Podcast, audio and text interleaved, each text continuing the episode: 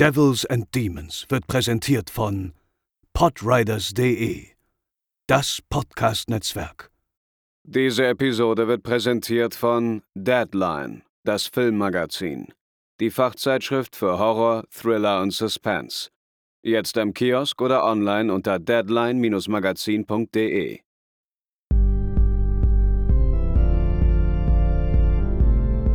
They're coming to get you, Barbara. For you. Moin Moin und herzlich willkommen zu Devils and Demons, der vierte Tag der großen Fantasy Filmfest 2021 Coverage steht an. Ich bin der Chris und bei mir ist natürlich auch André. Einen schönen guten Morgen. Und was soll ich sagen? Das war, vielleicht war das auch die Rache der HVV, die sich gestern über mich erbrochen hat. Ich weiß es nicht genau, aber es war vielleicht Ein der schwieriger Tag für dich. ein schwieriger Tag für mich. Es war, glaube ich, die, es waren irgendwie, das müssen wir mal, also ich weiß, wir haben ja, wir arbeiten ja mit dem FF hier auch ein bisschen zusammen. Ähm, aber wer stellt denn diesen Zeitplan zusammen, wann welcher Film läuft? Auto das doch mal, André. Du weißt das. Ich weiß, dass du es weißt. Nee, ich weiß das wirklich nicht. Also ich schätze mal, das ist eine Teamentscheidung. Also, also Fredi ist ja Kuratorin, aber ich denke mal, der Zeitplan wird gemeinsam geschmiedet im ganzen Team. Okay, der ist gestern nicht aufgegangen. Darauf will ich hinaus. Gehe ich mit, ja, tatsächlich. Es, es waren wahrscheinlich ähm, die drei der vier anstrengendsten Filme des ganzen Festivals liefen gestern am Stück. Und das hat mich echt gebrochen, muss ich sagen. Also, das war eine sehr harte Nuss. Ich hatte selten so einen schwierigen, anstrengenden Tag im Kino. Hatte selten so viele Filme am Stück, bei denen ich gesagt habe, nee, die gucke ich garantiert nie wieder in meinem Leben. Und ähm, ja, das war, war, aber wir wollen das Ganze vielleicht mal ein bisschen äh, von vorne auf, denn äh, es ging ja noch entspannt los, weil beim ersten Film äh, saß ich noch, äh, ich wollte gerade sagen, alleine im Saal, aber du warst äh, nicht da, noch nicht da, weil du den Film ja ich, schon. saß, ich saß später vor der Tür und ich kannte den Film schon, genau. Ja, und ähm, da dachte ich so, okay, wenn André nicht da ist, jetzt kann ich auch mal Kino genießen. Und Hast, hast keine der ganze Zeit Ohr quatschen. genau. Und äh, so sollte es Alex Noyes Film Sound of Violence ähm, sein, äh, der für mich da lief. Äh, war noch sehr entspannte Atmosphäre, war noch nicht besonders voll im Saal. Wie gesagt, es ist werktags 14 Uhr, so ist das normal bei Filmfestivals, da kann man da auch nicht groß was machen. Aber es ist immer so ein bisschen, fühlt sich immer so ein bisschen wie ausnüchtern vom Vortag an. Jetzt nicht wegen Alkoholgenuss, sondern einfach von den ganzen Eindrücken, die man vom Vortag gesammelt hat. Filmisches Ausnüchtern. Genau, da kann man noch mal so ein bisschen entspannen. Und in Sound of Violence, äh, den Film haben wir ja, glaube ich, auch schon angesprochen in unserer Preview-Episode, geht es eben um ein junges Mädchen, das ähm, äh, gehörlos ist in ihrer Kindheit und dann, als ähm, sie quasi den Tod ihrer Mutter erleben muss und ähm, sie sich anschließend am Täter rächt, nämlich am äh, an ihrem Vater oder Stiefvater, was war's? Ja, Stiefvater, glaube ich. Stiefvater, genau, äh, stellt sie fest, dass ihr Gehör plötzlich wieder da ist und sie seitdem mehr oder weniger glaubt, dass äh, brutale Klänge oder Gewalt äh, so ein bisschen therapeutische Kraft haben und eben auch äh, gut für ihre Gesundheit, für ihre Hörkraft sind. Und so erlebt sie das dann auch als Erwachsene und sie wird dann quasi dann zur Serienkillerin, möchte man meinen, ähm, um eben diese Erfahrung zu machen, um diese Experience zu durchleben, aber auch eben um ihr Gehör sozusagen aufrechtzuerhalten. Und das hat für mich nicht zusammengepasst, der Film in, in seinen einzelnen Stücken. Ich fand die Hauptdarstellerin, äh, Jasmine Savoy Brown, die kann man ja auch ähm, im Januar im neuen Scream-Film sehen, die Mhm, fand genau. ich tatsächlich äh, ziemlich gut. Und auch äh, Lily Simmons, äh, die kennt man ja aus The Purge, äh, an ihrer Seite fand ich auch nett. Also es war alles soweit äh, handwerklich in Ordnung, schauspielerisch in Ordnung, aber ich hatte ein arges Problem mit der Tonalität des Films, weil ich diese Gewalt extrem aufgesetzt fand in dem Film, diesen Saw-artigen Fallen und diesen, ja, Splatter war es jetzt noch nicht so krass, finde ich, aber es waren ja doch schon äh, für das, wie der Film sich vorher aufgebaut hat und wie er es erzählt hat, war nicht den zu brutal und die Szenen einfach zu ausgeartet, weil das für mich eigentlich eher ein so Drama, ein Drama war, mehr oder weniger. Ein kreatives, aber das wirkte so, als müsste man diese Szenen dann doch irgendwie für Shock Value oder so einbauen. Irgendwie hat das für mich nicht zusammengepasst und ähm, wurde auch ein bisschen lächerlich, ehrlich gesagt, auch gegen Ende, als dann, ich, ich spoilere es jetzt nicht, aber die, die Schlussszene, ähm, das war, war lächerlich irgendwie dann. Und ähm, das war schade. Ich hätte mehr gehofft, dass sie mehr mit dieser Soundsache einfach arbeiten, aber das war mir dann irgendwie fast schon zu belanglos umgesetzt. Also hat mir nicht so gefallen. Falls du nochmal in deine Erinnerung graben willst, ähm, ich glaube, du warst da ja auch nicht viel besser gestimmt, ne? Nee, kann ich eigentlich unterschreiben. Ist, der Film ist atonal, also der, der, ähm, wie du sagst, er will eigentlich ein Drama erzählen. Ähm, und das liegt, also die Inszenierung so, der sieht gut aus, der hat, ist ganz gut gespielt und so, daran liegt es nicht, aber der Horror oder der Torture da drin mit dem Gore plus die Story passen irgendwie nicht ineinander. Und ich kann das vielleicht ja mal ein bisschen aufdröseln oder ein bisschen erklären, wo es herrührt, denn der Film basiert auf einem Kurzfilm von 2018, der heißt Conductor vom selben Regisseur. Äh, sieben Minuten Kurzfilm gibt es bei YouTube, können wir auch mal vielleicht in die Shownotes packen. Ähm, der, ist echt, der ist nämlich echt gut. Ähm, für, für die Lauflänge nämlich, nämlich sieben Minuten. Äh, und da geht es nämlich auch darum, dass ein, ähm, ja, ich sag mal so, es geht um, es geht um ein DJ-Set in einer öffentlichen Mall, das dann Saw-mäßig wird. Und äh, das, das ganze Kurzfilm basiert nur auf diesem Gore-Moment.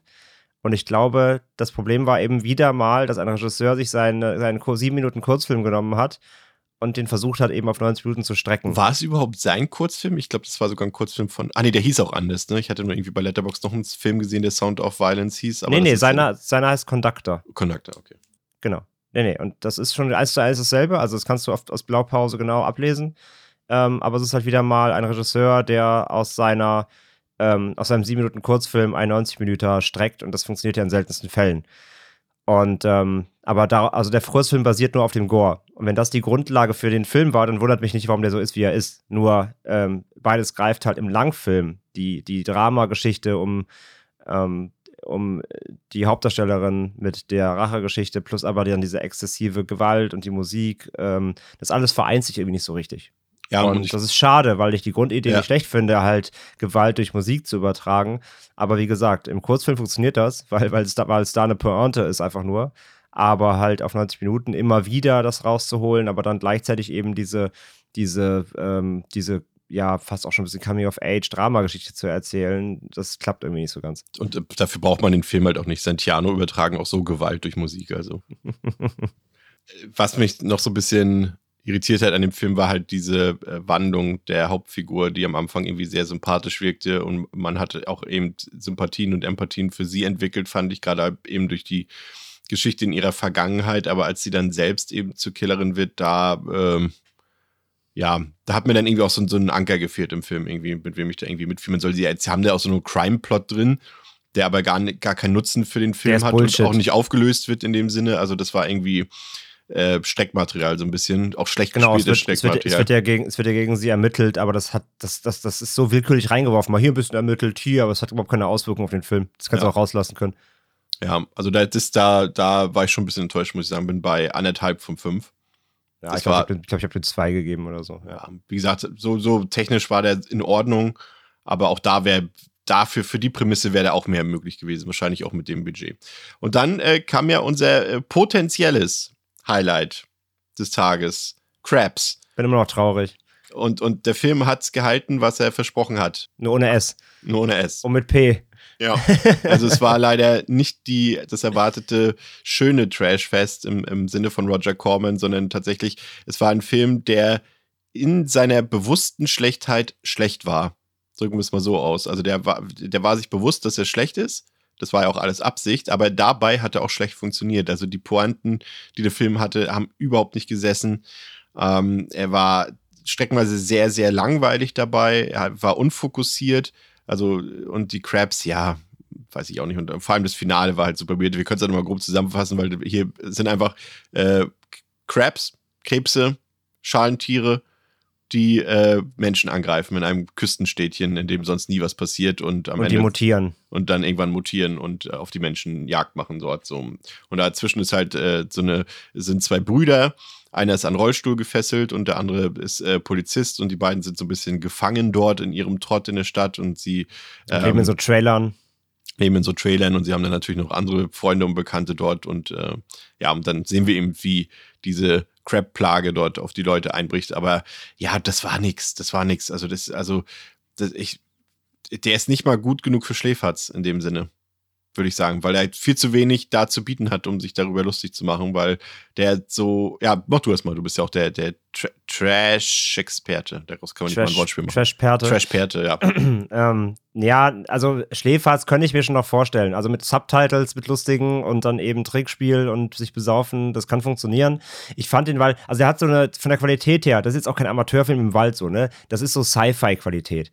Ich fand auch tatsächlich die, unsere, unsere Hauptdarstellergruppe, also die, die Protagonistengruppe um die beiden Brüder, plus dann eben ähm, der an den Rollstuhl gefesselte, hat dann eben so eine, quasi, der baut sich eine, eine, eine Beziehung an, der hat eine Freundin und das, das wird immer ernster, so, ein bisschen so, geht auf die Prom zu, also ein kleiner ist ja auch noch ganz niedlich. Genau, ein kleiner Coming-of-Age-Plot drin, plus der, der Sheriff-Bruder äh, verkleidet sich dann in die Mutter von ihr. das ist ein bisschen weird, aber gut.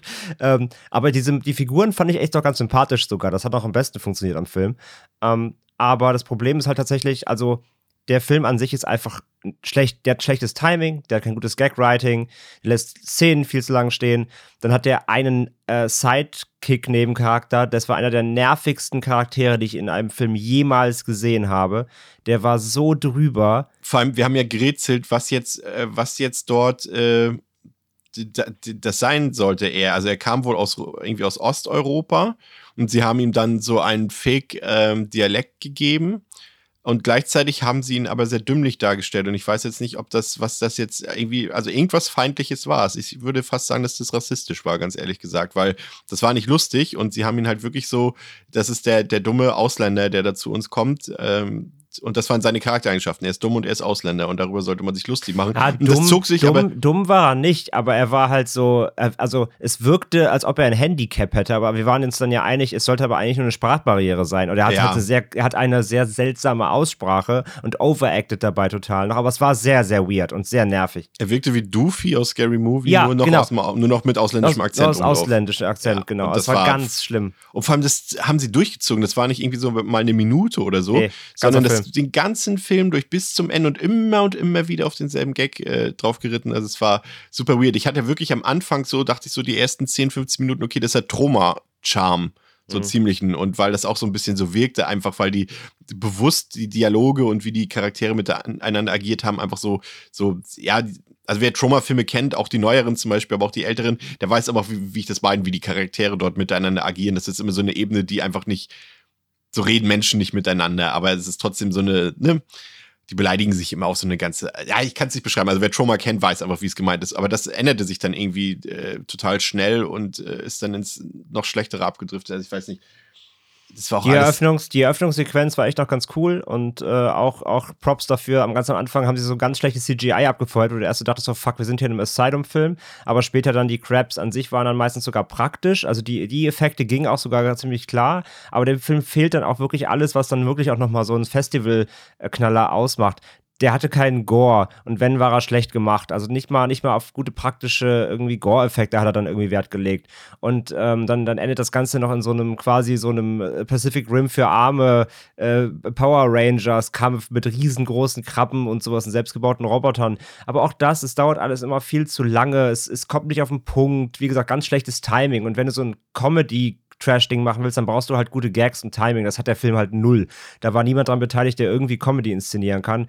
Und wie gesagt, das größte Problem aber immer noch, sage ich, jetzt rein fürs Festival gesprochen, nicht jetzt für den Film an sich. Der Film an sich ist schlecht, den muss man auf gar keinen Fall sehen. Aber fürs Festival war das Problem, wo wir beim, beim Timetable waren, der, wir, der Film lief halt gestern Nachmittag auf dem, auf Mittwoch um 16 Uhr.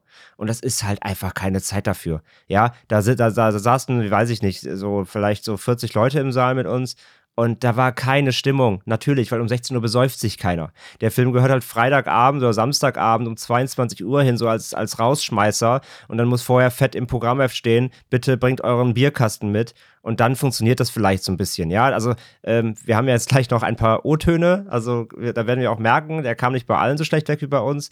Aber ich bin davon überzeugt, auf dem Festival hätte er sogar noch ganz gut funktioniert, wenn die Leute eingestimmt gewesen wären und vorher sich vielleicht schon drei Bier reingezogen hätten. Aber das machst du ja nicht, das machst du ja nicht Mittwochnachmittag um 16 Uhr, zumindest die meisten.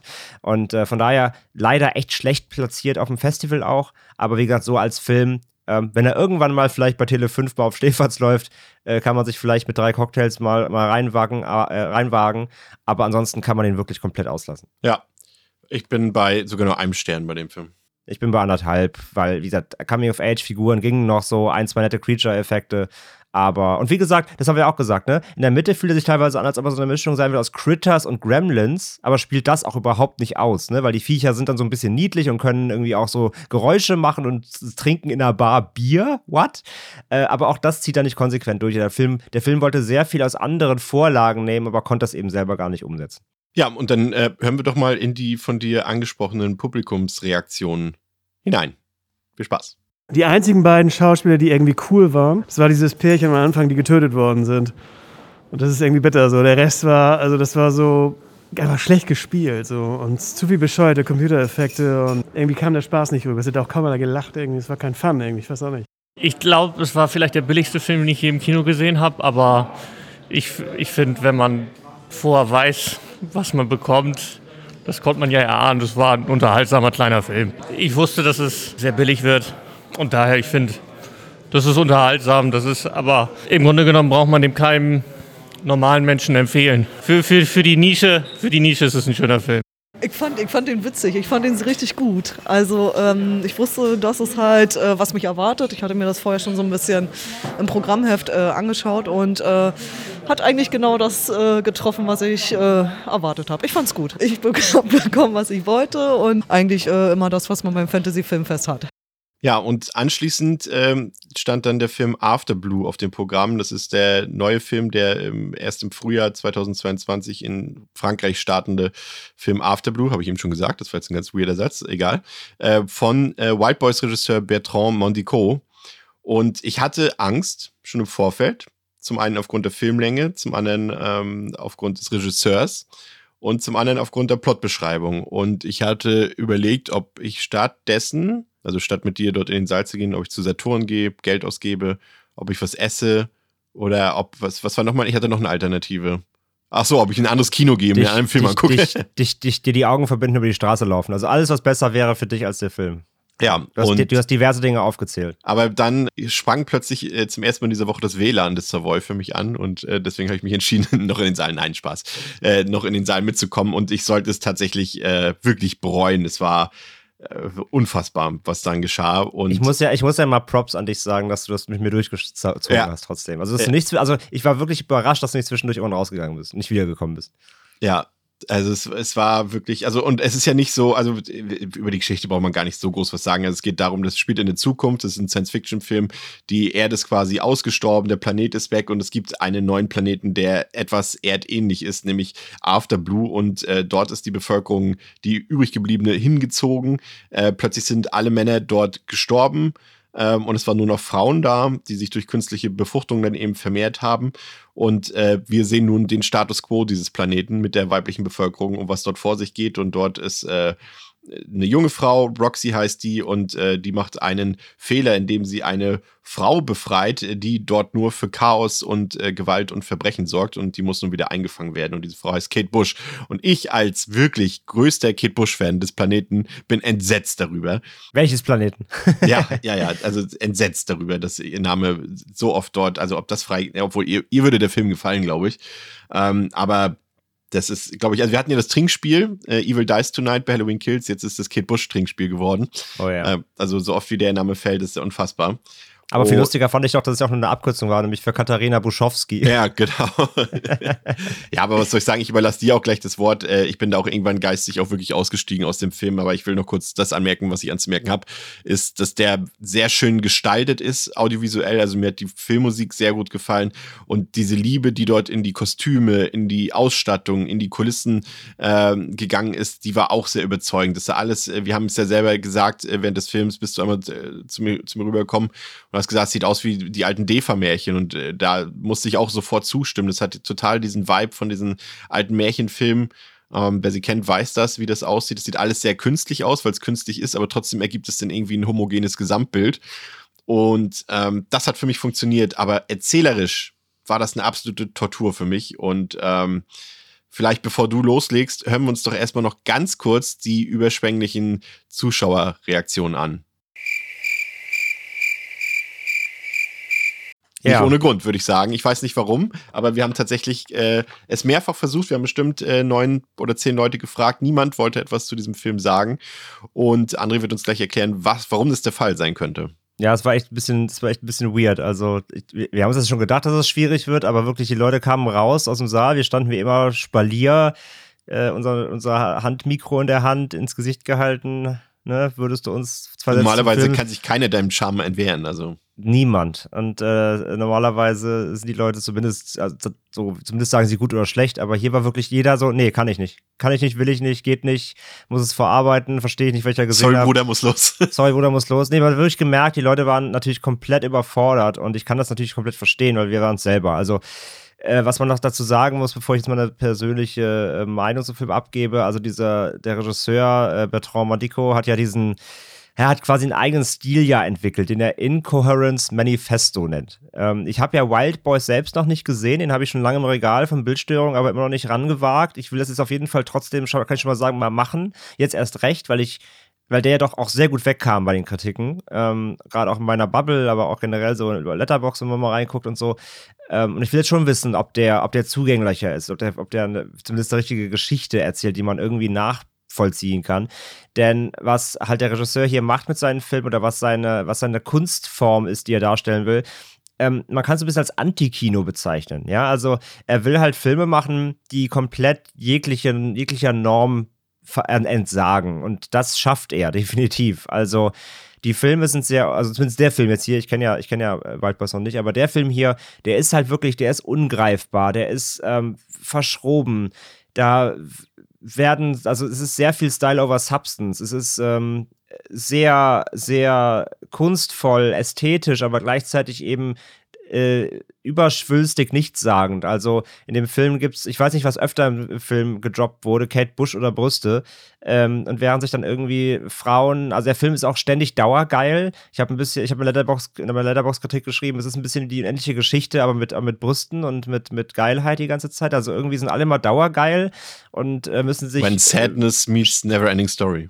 Ja, wenn es wenigstens so haltsam wie Sadness gewesen wäre. Nee, und äh, also während sich dann Frauen auf dem Boden wälzen, stöhnen, sich selbst befriedigen und dabei dann irgendwelche Monologe, spirituelle in, in die Welt hinaus posaunen, sitzt du da und bist halt so, was willst du von mir? Das ist halt genau der Punkt. Es ist auch so ein Film, wo du halt auf gar keinen Fall irgendwie hinterfragen darfst, was willst du von mir, sondern das ist ein Film, der muss dich entweder bist du komplett drin. Ich fand auch die, wie gesagt, die ganze Bildästhetik, die Atmosphäre, das hat schon was. Also gerade im Kino, wenn du da wirklich so komplett mal auf Durchzug schaltest, das zieht schon so ein bisschen rein und es ist zumindest faszinierend, aber nicht auf die Laufzeit.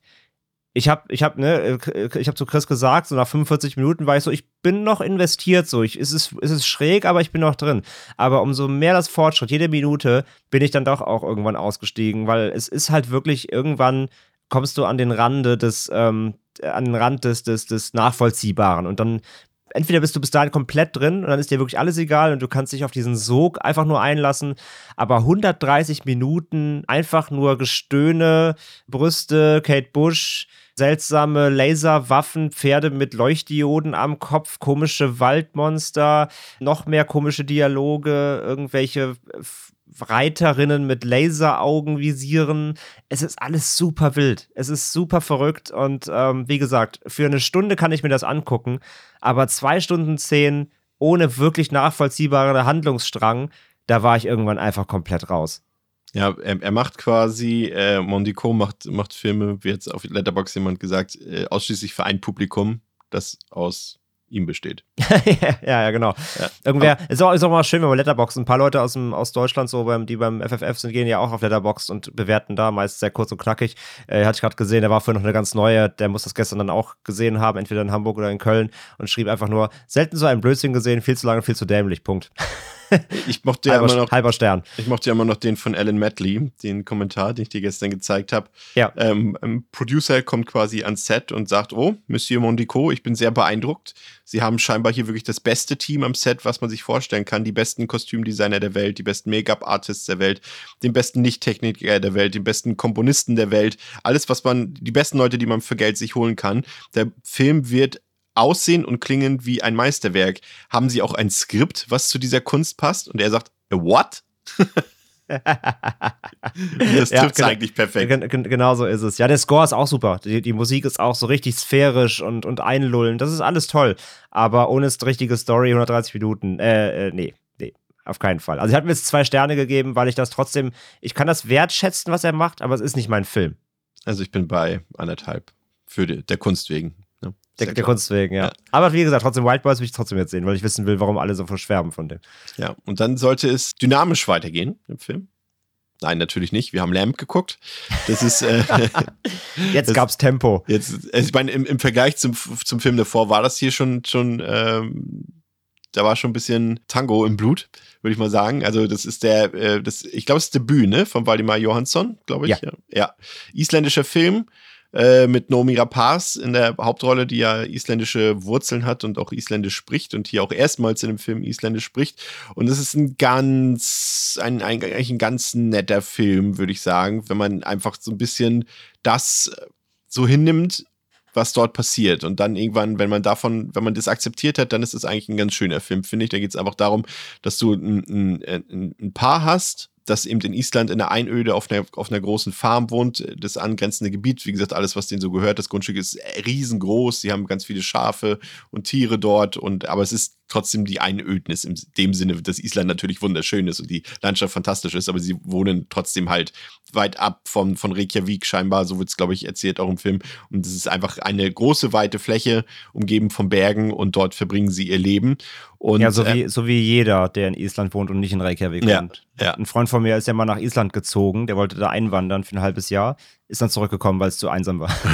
also es, entweder bist du in Reykjavik oder du bist halt alleine. Also das, Ja. die beiden Optionen hast du halt in Island, ja. Ja. Und äh, man merkt aber schon, während man die, dieses Pärchen so ein bisschen kennenlernt, dass es da irgendwelche Probleme zwischen denen stehen müssen. Wir wissen noch nicht genau was, aber man merkt es einfach, weil da, sie reden sehr wenig miteinander und, und man merkt einfach, dass sie so ein bisschen seltsames Verhältnis miteinander haben. Und dann geschieht das Unvorstellbare. Eines ihrer Lämmer äh, gebärt ein, gebärt Nachwuchs, aber kein Lamm, sondern eine Mischung halb Lamm, halb Mensch. Und das verändert die komplette Beziehung zwischen den beiden, die dieses, ja, Werk der Natur, nenne ich es mal, ähm, als ihr eigenes Baby und Kind annehmen und großziehen. Und das verändert die Beziehung zwischen den beiden wieder. Sie sind auf einmal wieder sehr glücklich miteinander. Sie haben eine Aufgabe, nämlich dieses Kind in Anführungszeichen großzuziehen. Und ähm, das funktioniert erstmal und dann kommt jemand von außen hinzu. Das ist der Bruder von ihm. Und er hinterfragt das Ganze so ein bisschen und äh, wühlt das Ganze so ein bisschen auf. Und man bekommt immer mehr mit, was dort in der Vergangenheit schon mal passiert ist, was dort gelaufen ist, warum die, das Pärchen so agiert, warum der Bruder so agiert, wie er agiert. Und daraus entspinnt sich dann ein ziemlich cooler Film, der auch ähm, sehr spannend wird dann zum Ende hin. Oder so, so ab dem, ab dem, na, sagen wir ab der Hälfte wird er dann durch, durchaus unerwartet spannend. Und man will dann auf jeden Fall auch wissen, was das Mysterium ist, wie es ausgeht, was da noch passiert ist. Ist die ganze Zeit so ein, so ein Gefühl, hier passiert gleich was richtig krasses, ist in der Luft und äh, sagen wir so, wir hatten ein paar Tipps während des Films und zugeschüsse, war nicht so weit weg, aber das, was dann passiert ist, das äh, war dann doch wieder völlig, äh, hat uns doch wieder ein bisschen aus den Schuhen gekickt, muss ich sagen, aber auch im positiven Sinn. Also da muss ich gestehen, der Film hat mir echt ganz gut gefallen, war ja auch Naomi Rapaz auch super Schauspielerin, aber auch die anderen beiden haben super gespielt, die fantastischen Landschaften. Einfach die Idee auch, den Mut, das so zu filmen, weil man Ja. muss schon sagen, wenn man, wenn man das das erste Mal sieht, und da gibt es ein paar Momente, da muss man auch wirklich lachen, weil es einfach so absurd aussieht, Das aber weiß nicht, der Regisseur aber ja, auch. Genau, es sieht nicht absurd blöd aus, sondern man ist eher so, hä, krass, der macht das jetzt einfach, der zieht das Die jetzt so durch. Und, Situation. genau, ja. die Situation und das ist, ist schon gut gemacht. Also mir hat der am Ende, das ist auch kein Film, den ich jetzt nochmal gucke, aber der hat mir für dieses eine Mal wirklich ganz gut gefallen und da war ich bei dreieinhalb Sternen. Aber André, wie hat's dir gefallen? Ähm, ja, gehe ich mit. Also natürlich ist, ist, ist das, auf Festivals muss man immer so ein bisschen, das ist wie bei Anthologien. Man nimmt ja immer ein bisschen was aus dem letzten Film mit. und das hat hier nicht geholfen. Ne? Am Anfang, es geht halt auch, es ist halt, es ist halt, es ist kein kompletter Slowburn, aber er beginnt schon sehr langsam.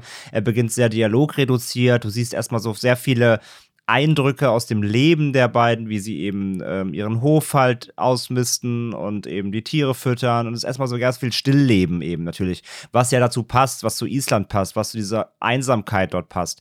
Aber wenn du gerade aus, aus 130 Minuten französische Untertitel After Blue kommst, also beziehungsweise französischer Ton, deutsche Untertitel oder englische Untertitel äh, lesen, After Blue und dann in Lamp rein und du denkst jetzt so, bitte gib mir jetzt, keine Ahnung, gib, gib mir Bad Boys 3 und dann kriegst du ein Lamp. äh, da musst du erstmal reinkommen, das lag aber am Festival, nicht am Film, aber nee, sonst gehe ich mit. Der Film baut eine sehr, sehr schöne Atmosphäre auf und der Regisseur spielt auch viel mit Details, mit Einstellungen, wo du ganz Zeit denkst, es muss gleich irgendwas passieren. Es gibt dann eben noch andere Tiere, wie eine Katze, es gibt einen Hund. Die werden teilweise dann auch so inszeniert, ob du denkst, gleich muss irgendwas Schlimmes passieren. Keine Ahnung, das Schafskind frisst die Katze oder so. Also du denkst ganze Zeit, es muss jetzt gleich irgendeinen großen Knall geben, aber der kommt erstmal gar nicht. Und das macht der Regisseur sehr geschickt.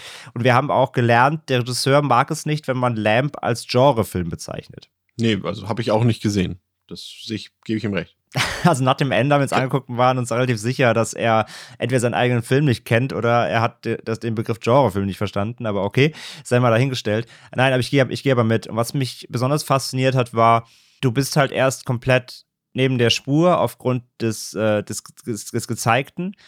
Aber da der Film selbst, die ganze Situation, also die beiden Charaktere, die neu frisch gewordenen Eltern quasi, die gehen mit dieser Situation halt völlig natürlich um. Die behandeln dieses Schafskind wie ein Menschenkind. Und zwar ohne mit der Wimper zu zucken. Es wird nicht mal darüber diskutiert. Es ist einfach so. Beide nehmen das halt sofort an und sie haben jetzt halt ein Kind. Und es wird halt mit der Flasche gefüttert, das sitzt am Frühstückstisch und frühstückt und sitzt abends beim Fernsehen mit auf der Couch. Es ist einfach ganz normal da. Und diese Selbstverständlichkeit, so nach der, nach der ersten Dreiviertelstunde so quasi, irgendwann schluckst du die auch.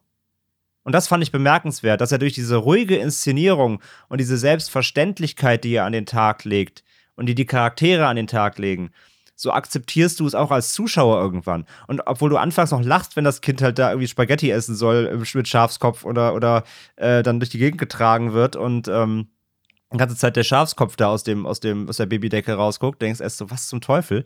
Aber irgendwann bist du so, nee, es ist halt jetzt ihr Kind. Und es trägt dann halt ja. einen, einen schön dicken, wolligen Herbstpulli und rennt dann da mit Gummistiefel über die Wiese und ist richtig süß und denkst so, ja, okay, ist halt jetzt so.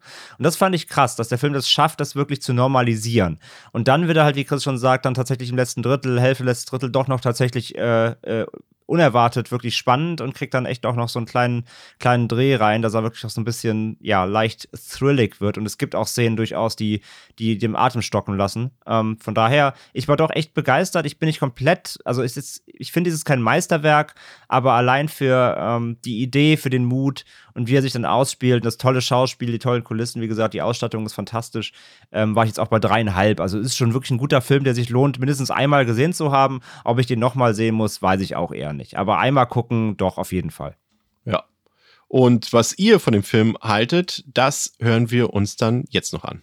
Ja, ich fand's gut, aber ich habe tatsächlich was anderes erwartet. Also ich hatte schon gehört, dass da eher so, ja, nicht so viel Fantasy und eher slow-paced ist. Aber irgendwie in meinem Kopf dachte ich die ganze Zeit, dass das Lamb noch böse wird. Also nicht so krass Horror, aber irgendwie, dass es am Ende dann den Hund umbringt und dann so langsam bringt es die Eltern um oder so.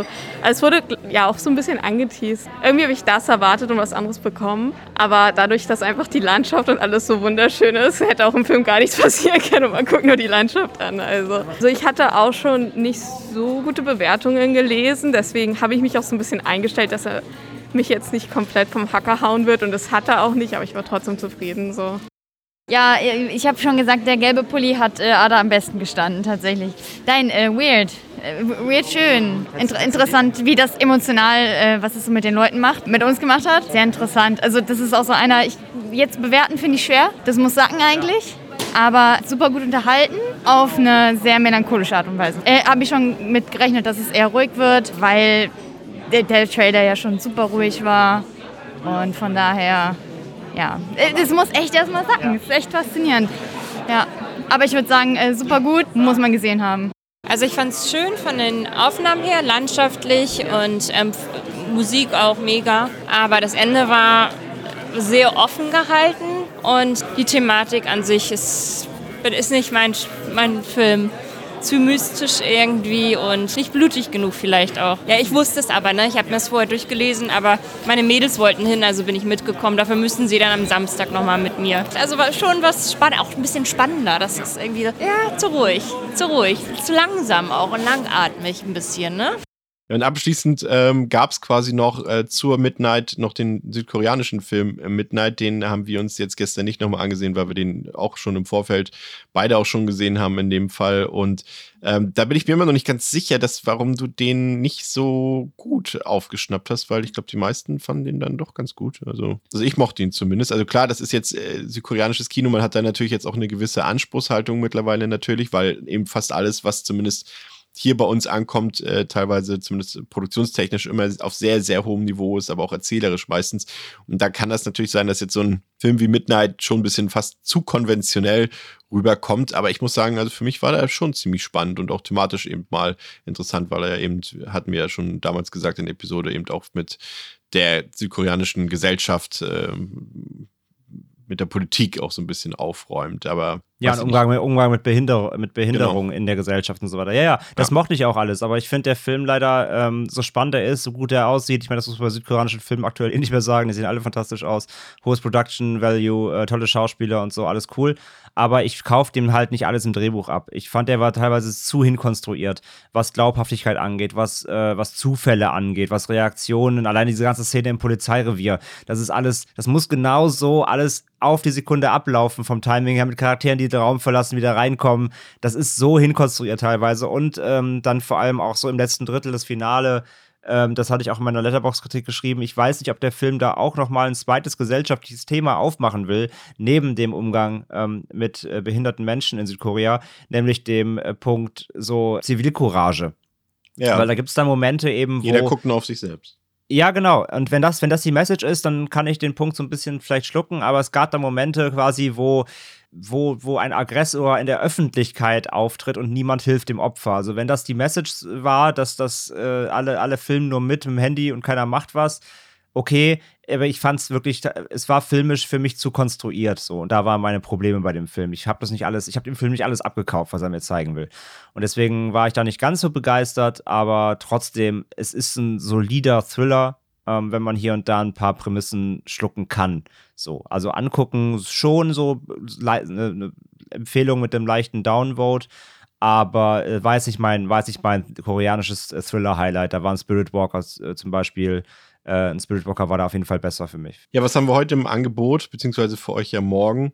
Wir schauen uns heute wieder vier von fünf Filmen an. Ähm, den Anfang macht heute Nachmittag Night Drive, dann äh, Coming Home in the Dark, von dem du ja schon ein bisschen geschwärmt hast, The Feast und natürlich das Highlight des Tages, das wir natürlich, oder das heißt natürlich, was wir glücklicherweise schon sehen durften, äh, The Innocence. Den, ja gut, es bringt jetzt nichts zu sagen, guckt euch den heute an. Doch, natürlich bringt es das was. Oh Gott, ich bin, ich bin immer noch ein bisschen verwirrt von äh, Beyond äh, the Infinite Two Minutes. Äh, dass ich auch in der Zeitschleife hier gefangen bin. Äh, natürlich bringt es was. Also, wenn ihr das jetzt hört und heute Abend Zeit habt, äh, dann äh, kommt und guckt euch Innocence an. Das ist in Hamburg oder Köln geht's ja noch. Genau. Ja, das ist ein fantastischer Film. Den sollte man unbedingt, wirklich unbedingt gesehen haben. Ihr werdet da, das nicht bereuen. Da bin ich auch sehr gespannt auf die Reaktionen im Publikum, so, weil der hat schon ein paar Szenen da klappt dir der Kiefer runter. So. Bin gespannt, ob da jemand wieder mit uns reden will. Ja. Anso ansonsten, das hören wir morgen. Genau. Ansonsten, äh, wie gesagt, auch schönen Dank an die Leute, die gestern bei uns am Stand waren und ein bisschen mit uns äh, geschnackt haben über die Filme und über unseren Podcast. Und ja, das können wir für heute als Abschluss nehmen. Ähm, danke, dass ihr zugehört habt. Freut euch auf morgen. Ich glaube, das wird doch, ich bin, gehe einfach mal davon aus, dass heute ein guter Tag wird für mich. Wieder kein Lachtag, so wie vorgestern, aber. Ja, also es kommen zwei Filme heute, die du noch nicht kennst, die ich aber kenne, die beide wirklich gut waren. Also einer, einer doch richtig gut, der andere solide, aber beide haben Szenen, die auch dich, glaube ich, äh, ordentlich durchschütteln werden. Von daher bin ich sehr gespannt. Also ich glaube schon, also für dich wird auf jeden Fall ein besser Tag als gestern, rein von deinen Interessen her, was Film angeht, das weiß ich. Schauen wir mal. okay. Also, danke fürs Zuhören bei Davids and Demons. Bis morgen. Ciao. Bis morgen.